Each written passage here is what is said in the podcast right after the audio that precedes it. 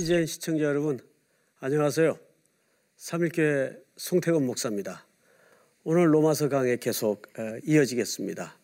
오늘은 지난주 예고한 대로 어, 사도 바울이 왜 그렇게 로마 제국하의 성도들을 그것도 한 번 얼굴 보지 못한 성도들을 그렇게 보고 싶어 했는가에 대한 이야기로 시작을 하겠습니다.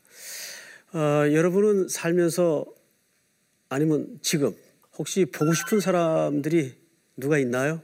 어, 그러면 또 그 보고 싶은 사람은 왜 보고 싶습니까? 우리가 단순히 보고 싶은 단순함도 있지만 왜 보고 싶은가에 대한 목적도 굉장히 중요하겠죠. 살다 보니까 조금씩 깨달아진 게 뭐냐 하면 보고 싶은 사람을 못 보는 것도 큰 형벌이더라고요. 저희 막내가 한 5, 6년 동안 해외 멀리 좀 떨어져 있었어요. 근데 너무 보고 싶은 거예요. 그때 그 참는 견뎌야 되는 마음이 아 이것도 참 벌이다 하는 생각이 예, 들었습니다. 바울도 무슨 이유인지는 모르겠는데 그 로마의 성도들을 그렇게 여러 차례 보고 싶어 했어요. 그 심정을 담은 로마서 글 하나를 좀 제가 먼저 읽어 드리겠습니다. 어, 이렇게 돼 있어요. 11절에 보니까 1장 내가 너희 보기를 간절히 원하는 것은 어떤 신령한 은사를 너희에게 나누어 주어 너희를 견고하게 하려 함이니 이렇게 돼 있어요. 알고 보니까 그렇게 보기를 원했던 중요한 이유가 어떻게 구원을 얻는가 이 문제가 아니라 구원 얻는 백성들이 무엇을 해야 되는가, 어떻게 깊어져야 되는가에 대한 풍성함과 부유함으로 그들을 안내하기 위한 목적이 있다는 걸 깨닫게 되었어요. 초등학교 1, 2학년 학생들에게 크레파스를 주고 예를 들어 불난집을 그린다 했을 때 색깔 사용이 거의 두세 가지 외에는 안 써요. 뻘겋게 불이 타는 빨간색과 또 까맣게 재가 된 까만색 그 빨간색이나 까만색이나 흰색 정도밖에는 색깔을 안 쓰죠. 근데 예를 들어서 미술을 전공하는 분이나 미대생들에게 불난집을 한번 그리라 그러면은 다양한 색깔로 불난집을 묘사할 수가 있습니다. 그렇죠? 마찬가지 우리 신앙생활도 어, 예수 그리스도를 믿으면 구원을 얻는다. 어, 이런 단순 논리에 수십 년간 한국 교회가 어, 집중해 왔어요. 또 이때는 이것이 중요했던 시기이기도 했습니다. 그러나 이제는 우리가 신앙의 풍성과 다양한 은사 쪽으로 나아갈 시기가 됐다 생각을 합니다. 바로 바울이 로마 제국하의 성도들을 여러 차례 만나기를 시도했고 가기를 원했던 중요한 이유가 뭐냐면 그들의 신앙이 조금 더 깊어지고 그들의 신앙이 조금 더 풍성해지기를 원하는 마음 때문에 그들을 그렇게 온갖 고생을 무릅쓰고 가기를 또 보기를 원했던 겁니다. 마치 이런 거죠. 우리가 국어 시간에 예를 들어서 요즘은 뭐 다 선행 학습을 하기 때문에 아이들이 글을 다 깨우치고 학교를 들어가죠. 참 이것도 문제인 것 같아요. 근데 저희 때는 초등학교라 그러지 않고 국민학교라 그랬어요. 그러고 보니까 제가 꽤 이제 그 연식이 오래된 사람처럼 느껴지는데 어, 그때는 학교 들어가서 기읍, 니은 이걸 그때 배운 거예요. 모음 자음을. 그리고 이제 자음과 모음 조합해서 글자 만드는 법을 배워요. 그럼 이제 몇 달 지나면 신기하게 기호처럼 느껴지고 보여지던 글들을 이제 읽어낼 줄 알게 됩니다. 그러면 한번 물어봅시다. 글 읽을 줄 알면 국어 다 떼는 겁니까? 이제 국어 공부 끝난 겁니까? 그렇지 않죠. 글을 읽을 줄 알게 되면 이제 문장과 의미와 가치로 들어가는 거죠. 우리 신앙 생활의 영역이 사실은 그런 겁니다. 바울이 로마의 성도들을 그렇게 보기를 원했던 중요한 이유도 그들이 구원받은 백성인 것이 틀림없어요. 그런데 이제는 하나님께서 그들에게 원하는 더 풍성하고 다양한 신앙의 세계로 안내하기 위해서 그토록 그들을 보고 싶어 했던 겁니다. 어, 이것이 오늘 여러분들과 이 시간에 나누는 서론이라면 이제 우리가 서론 시간을 지나서 두 번째는 진리 문제에 대해서 공부를 좀 하도록 하겠습니다. 어, 우리 2장 1절을 보시면 그러므로라는 접속사로 시작을 해요. 자, 여러분, 이 그러므로라는 말은 앞에 1장의 내용을 통째로 받아들이는 어떤 결과를 좀 얘기를 하는 거라고요. 그러면 앞에 어떤 이야기가 있었는가?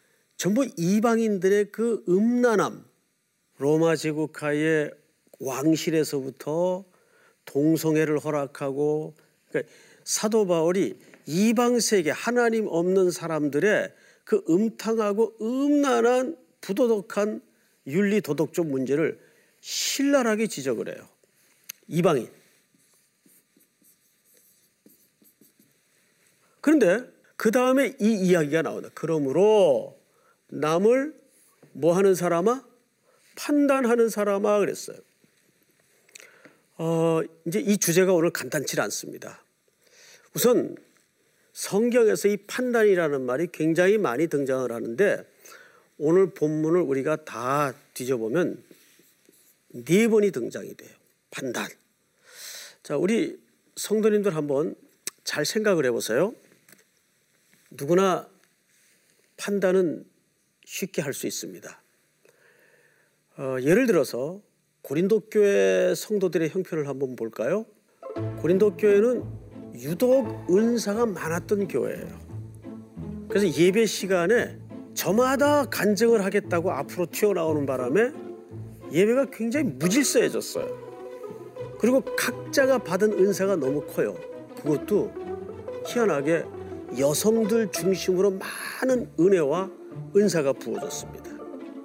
그러니까 예배 시간에 여성들이 막 앞으로 나와서 저요 저요 하고 나도 좀 할 얘기 있다 그러고 간증을 하다 보니까 그런 초대교회의 맥락에서 여성들은 교회 안에서 잠잠할지어다라고 말한 거지 여성의 역할과 기능을 교회에서는 발휘해서는 안 된다 그 얘기가 아니란 말이에요. 고린도 교회 제일 컸던 문제가 뭐냐면 뭐 많은 문제가 고린도 전서에 열거돼 있는데 세알이 보니까 한 10가지가 넘어요. 뭐 성찬 문제, 머리에 수건을 쓰는 문제, 나아가서 음행의 문제. 근데 그 중에 제일 심각했던 문제가 뭔지 아세요? 파벌 문제였어요. 아볼로파, 게바파, 바울파, 예수파. 예수님 파 만든 적도 없는데 자기네들끼리 만들어 가지고 마음과 뜻과 정성을 다해 싸움들을 하고 있었어요. 그러니까 자연히 그런 분쟁 속에서 튀어나오는 게 어떤 걸까요? 판단하는 거예요. 근데 여러분, 야고보 사도는 이 판단의 문제에 대해서 또 사람들을 비난하는 문제에 대해서 굉장히 신랄하게 고발을 했는데 심지어는 믿음을 저버린 자들이라라고까지 얘기를 해요. 아니 뭐 판단 그까지 정도의 실수와 연약함을 가지고 믿음을 저버린 자다? 자, 잘 생각해 보세요. 그 말의 어미성이 왜 그런 결론이 나올 수밖에 없는가? 판단을 한다는 것은 뭐예요? 자기가 두 가지 기능을 전제하고 있는 겁니다. 첫째, 내가 심판자가 돼요. 마치 자기가 심판하는 직책을 가진 사람처럼. 그리고 두 번째는 그 심판하는 직책을 가졌다고 착각을 하고 남을 판단하고 비판하는 일을 해요. 그런데 따지고 보면 이 일은 누구만이 할 수 있는 일입니까? 예. 하나님만이 할 수 있는 일이에요. 그럼 자기가 판단하고 비판을 한다는 것은 누구를 대신한다는 얘기죠? 예. 하나님을 대신한다는 얘기예요. 하나님이 하는 일을 대신한다는 얘기예요. 그러니까 믿음을 저버린 자들이니라 라고 야고보 사도가 말하는 것이 과할까요? 정확한 고발인 거죠. 오늘 우리가 사도 바울의 이야기를 통해서 그러므로 남을 판단하는 사람아 누구를 막론하고 네가 핑계하지 못할 것은 남을 판단하는 것으로 네가 너를 정죄함이니 판단하는 네가 같은 일을 행함이니라. 이 말은 무슨 얘기냐면 판단은 하나님밖에 할 수 없다는 얘기예요. 그런데 인간이 판단을 하게 되면 인간이 하나님의 자리를 대신하는 꼴이 된다는 얘기입니다. 그게 사실 알고 보면 얼마나 무서운 죄입니까? 얼마나 큰 죄악을 하나님 앞에 스스로 자처하는 거겠어요? 그런데 이 이야기를 바울이 또 왜 하는가를 알아야 돼요. 이 이야기를 하는 가장 중요한 이유는 그러므로 자, 앞에 무슨 얘기가 있었죠? 이방인들에 대한 더러운 범죄의 얘기가 있었어요.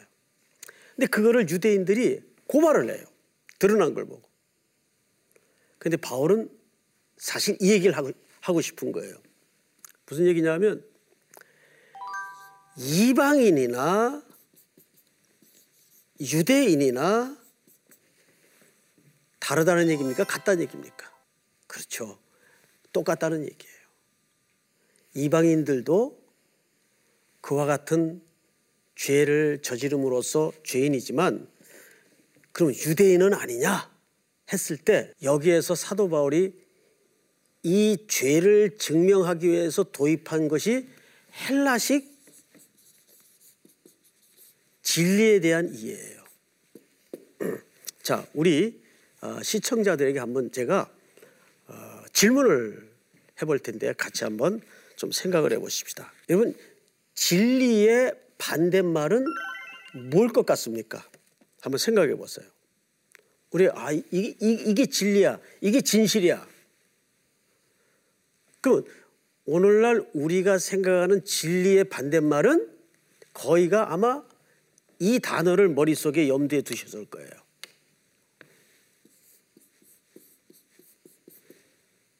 맞죠? 맞을 겁니다. 그런데 진리와 거짓은 헬라적 개념에서는 이건 반대 개념이 아니에요. 여러분, 진리에 동의어를 생각하면 금방 답이 나옵니다.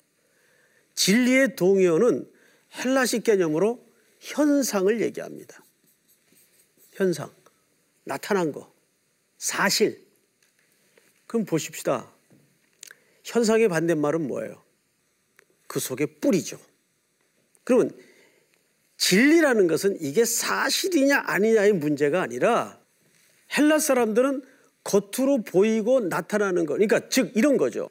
땅에 이제 이렇게 나무가 심겨져 있겠죠. 나무는 뭐죠? 결과하고 열매예요. 헬라 시대 사람들은 이것을 진리로 이해를 하는 겁니다. 그런데 보이지 않는 거는 못 보는 거죠.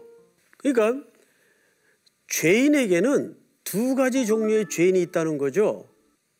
죄를 저지른 죄인이 있고 죄를 잠재한 죄인이 있을 뿐이에요. 3개월짜리 사과나무하고 3년짜리 사과나무 차이가 뭐죠? 3개월짜리 사과나무는 아직 열매를 맺지 않는 사과나무예요. 맞죠? 3년짜리 사과나무는요. 이미 열매를 맺은 사과나무예요. 그러나 본질은 같습니까? 틀립니까? 같다는 얘기죠. 바울이 오늘 여기서 하고 싶은 얘기는 바로 그 얘기예요. 우리가 죄를 저지르지 않았다고 해서 죄인이 아닌 게 아니라 그 말이에요. 다시요. 이건 중요하니까 한 번 더 강조합니다. 사람들은 내가 난 죄안 져서 안 저질렀어. 우리 뭐 뉴스에서 흉악한 소식들 듣죠. 그러면 뭐 저도 그럴 때가 좀 있긴 있는데 쯧쯧쯧 어떻게 인간이 저런 짓을 해? 그러니까 그 말은 뒤집어 얘기하면 무슨 뜻이야? 난 그런 죄 안 저질렀다 이거예요. 죄를 안 저질렀으니까 우리는 죄인이 아니라고 생각을 해서는 안 된다는 얘기예요. 왜? 이미 우리 안에 사실은 죄라는 열매가 도출되지 않았을 뿐이지 내 안에 죄의 요인이 있어요, 없어요? 너무나 많죠.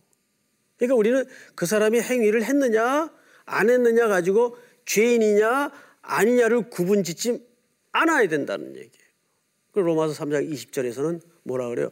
모든 사람이 죄를 범하였음에 하나님의 영광이 이르지 못하더니 했을 때 거기에서 모든 사람이 이미 우리는 성경의 원시복음의 가르침대로라면 창세기 3장에서 이미 아담 안에서 DNA가 죄인으로 같이 죄를 저지른 거예요. 단 우리 안에는 아직 그 열매가 안 나왔을 뿐이지 그 속은 죄를 밖으로 저지른 사람이나 안으로 감추고 있는 사람이나 똑같다는 얘기예요. 이것이 헬라 사람들이 갖는 진리에 대한 중요한 현대 사람들과의 차이예요.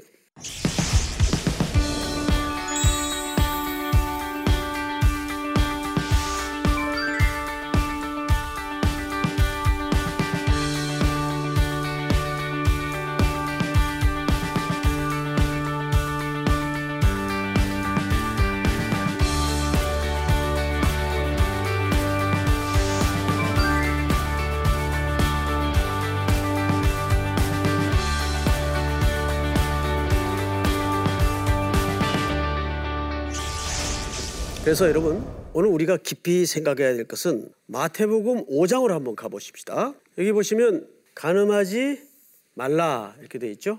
가늠하지 말라 하였다는 것을 너희가 들었으나 나는 너에게 이르노니 음욕을 품고 여자를 보는 자마다 마음에 이미 뭐 하였느니라 가늠하였느니라. 그러니까 예수님의 죄의 정의는 뭐죠?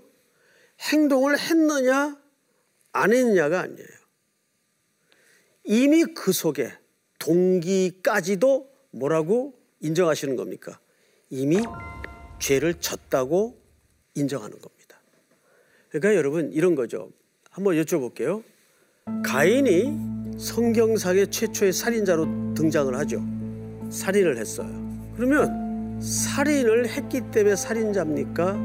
살인할 수 있는 요인이 이미 있었기 때문에 살인자입니까? 후자죠. 정확히 후자입니다. 이미 그 마음 속에 살인할 수 있는 원인자가 있었기 때문에 그것이 동기가 촉발될 때 살인이라는 결과로 열매가 맺어진 거예요. 그가 살인했기 때문에 그 결과로 살인자가 된 게 아니에요. 이것이 인간의 실체입니다. 바울은 이방인이나 유대인이나 인간의 실체는 똑같다는 이야기를 바울이 이 로마서를 통해서 하고 싶었던 겁니다. 자, 그런데 과연 우리가 첫 시간, 서론 시간에 로마서의 주제를 세 단어로 정의를 했던 적이 있어요. 첫째가 복음이에요, 복음. 그리고 이 복음에 대한 내용이 1장서부터 11장까지 쭉 설명이 됐어요.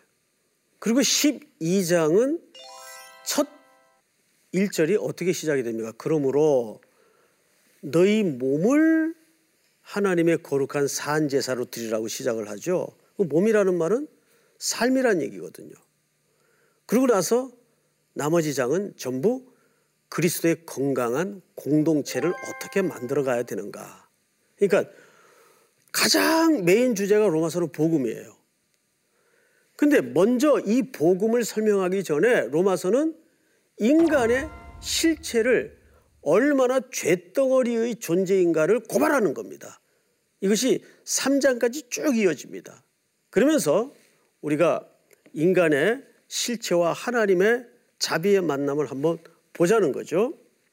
자, 이게 에레미야서 애가 3장 22절, 23절 말씀인데 우리 보통 큐티 할 때이 보면 꼭 외우게 돼 있죠. 여호와의 인자와 극률이 무궁하심으로 우리가 진멸되지 아니함이니이다. 이것들이 아침마다 새로우니 주의 성실이 크시도소이다. 자, 여러분 여기에 여호와의 인자, 극률이 무궁하심으로 우리가 진멸되지 아니함이니이다. 이것이 아침마다 새로우니 주의 뭐가 커요? 성실하심. 저는 이 본문을 수없이 읽어봤고 외우기도 하지만 읽고 외우고 묵상할 때마다 눈물이 나도록 감격스러운 것은 뭐냐면 인자와 극률 진멸이 아니라 바로 하나님의 성실하심이에요. 우리가 구덩이에서 구정물을 먹고 마시고 헤매이던 우리가 골짜기에서 널브러져 있던 우리 상태가 다리가 부러져 있던 아무 상관없이 언제나 우리에게 성실하신 분이에요. 우리의 구원의 실체와 근거가 사실은 하나님의 성실하심에 있다고 믿습니다. 그래서 여러분 예수 그리스도를 계시록에 보면 알파와 오메가라고 소개해요. 자, 알파와 오메가가 뭘까? 알파라는 단어는 이렇게 써요. 오메가는 이렇게 써요. 이거는 헬라 말의 첫 글자요, 헬라 말의 마지막 글자예요. 왜 예수님이 알파와 오메가일까요? 여기는 이런 맥락이 있습니다. 그분은 시작과 끝이라 그 말이에요.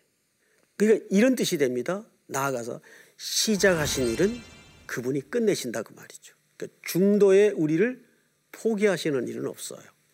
우리 시청자분들 그 사실을 믿으십니까? 그 과정 속에서 우리는 수없이 돌아서고 고집부리고 넘어질 수 있어요. 그런데 그때마다 그분은 뭐 하세요? 우리를 향하여 일편단심 성실하시기 때문에 한 번도 우리를 외면하시거나 놓으려고 하시지 않았어요. 알파와 오메가가 됐어요. 이것이 가장 절정으로 나타났던 현장이 바로 십자가 위입니다. 여러분, 얘기를 하나 하죠. 그분의 성실하심에 대해서 십자가 사건이 어떻게 맥락을 갖고 있는가. 어디 이렇게 가다가 평생 자기가 살고 싶던 집을 발견했어요. 그래서 이제 집주인한테 가서 물어본 거예요. 이 집값이 얼마입니까? 그랬더니 20억이래. 20억. 통상례적으로 계약금을 보통 10분의 1 걸죠. 예를 들어서 2억. 20억짜리 집이니까 2억 정도는 계약금을 걸어야 되는데 하나님은 우리와 언약을 하실 때 계약을 하실 때 우리를 그분이 값주고 사시기 위해서 보통 한국 교회가 이제 오해하는 것 중에 하나가 구원이 공짜라고 가리켜요. 어, 그건 큰일 날 소리입니다. 구원은 절대 공짜가 아니에요. 우리에게 거저 주었을 뿐이지 하나님이 우리를 구원하시기 위해서 지불하신 대가가 얼마입니까? 아들을 내어주시고 지불하신 거예요. 왜 구원이 공짜입니까? 그게 우리에게 은혜로 주어졌을 뿐이지 구원이라는 이 객관적인 사실은 절대 공짜로 이루어진 사건이 아니에요. 그러니까 십자가에다가 예수님이 달려 죽으시면서 하나님이 얼마를 지불하셨나 봤더니 여러분 보세요. 아들이면 하나님의 뭡니까? 전부입니다. 그러니까 십자가 사건은 이게 20억짜리 집이라면 우리가 이제 돈으로 이렇게 설명을 해야 빨리 알아들을 것 같아서 할 수 없이 돈으로 설명을 해서 좀 그렇긴 한데 20억 지불하더라고 계약금을. 그럼 물어봅시다. 이 작자가 이 집을 살 의지가 있는 겁니까? 살 수도 있고 안 살 수도 있는 겁니까? 예? 전액을 지불했다면 이거는 확실히 사겠다는 얘기 아니에요. 아니 이미 확실히 지불하고 사신 거 아니에요.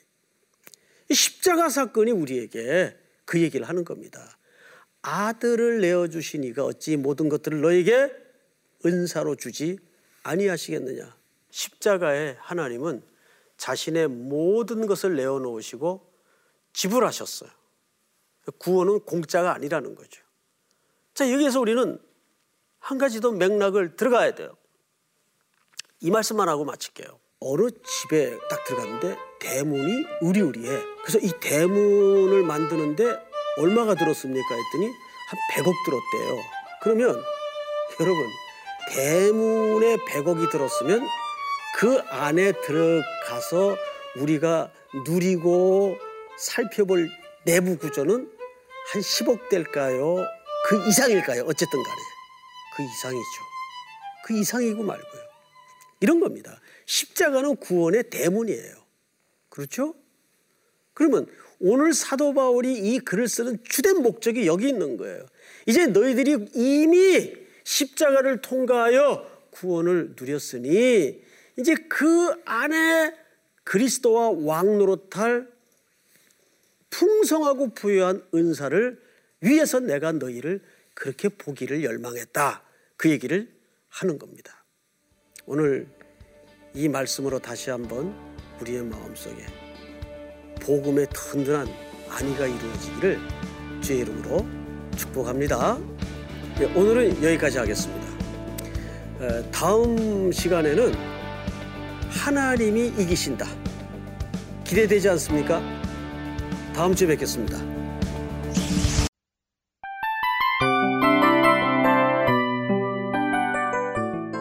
이 프로그램은 청취자 여러분의 소중한 후원으로 제작됩니다.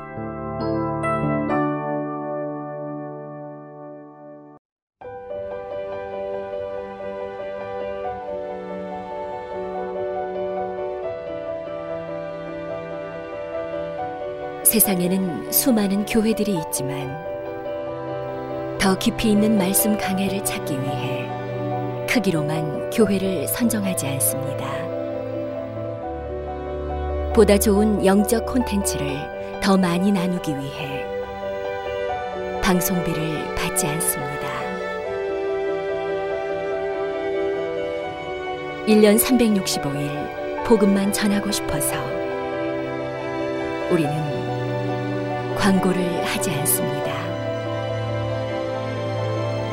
온누리의 복음을 땅끝까지 CGN TV와 함께 땅끝 성교사가 되주세요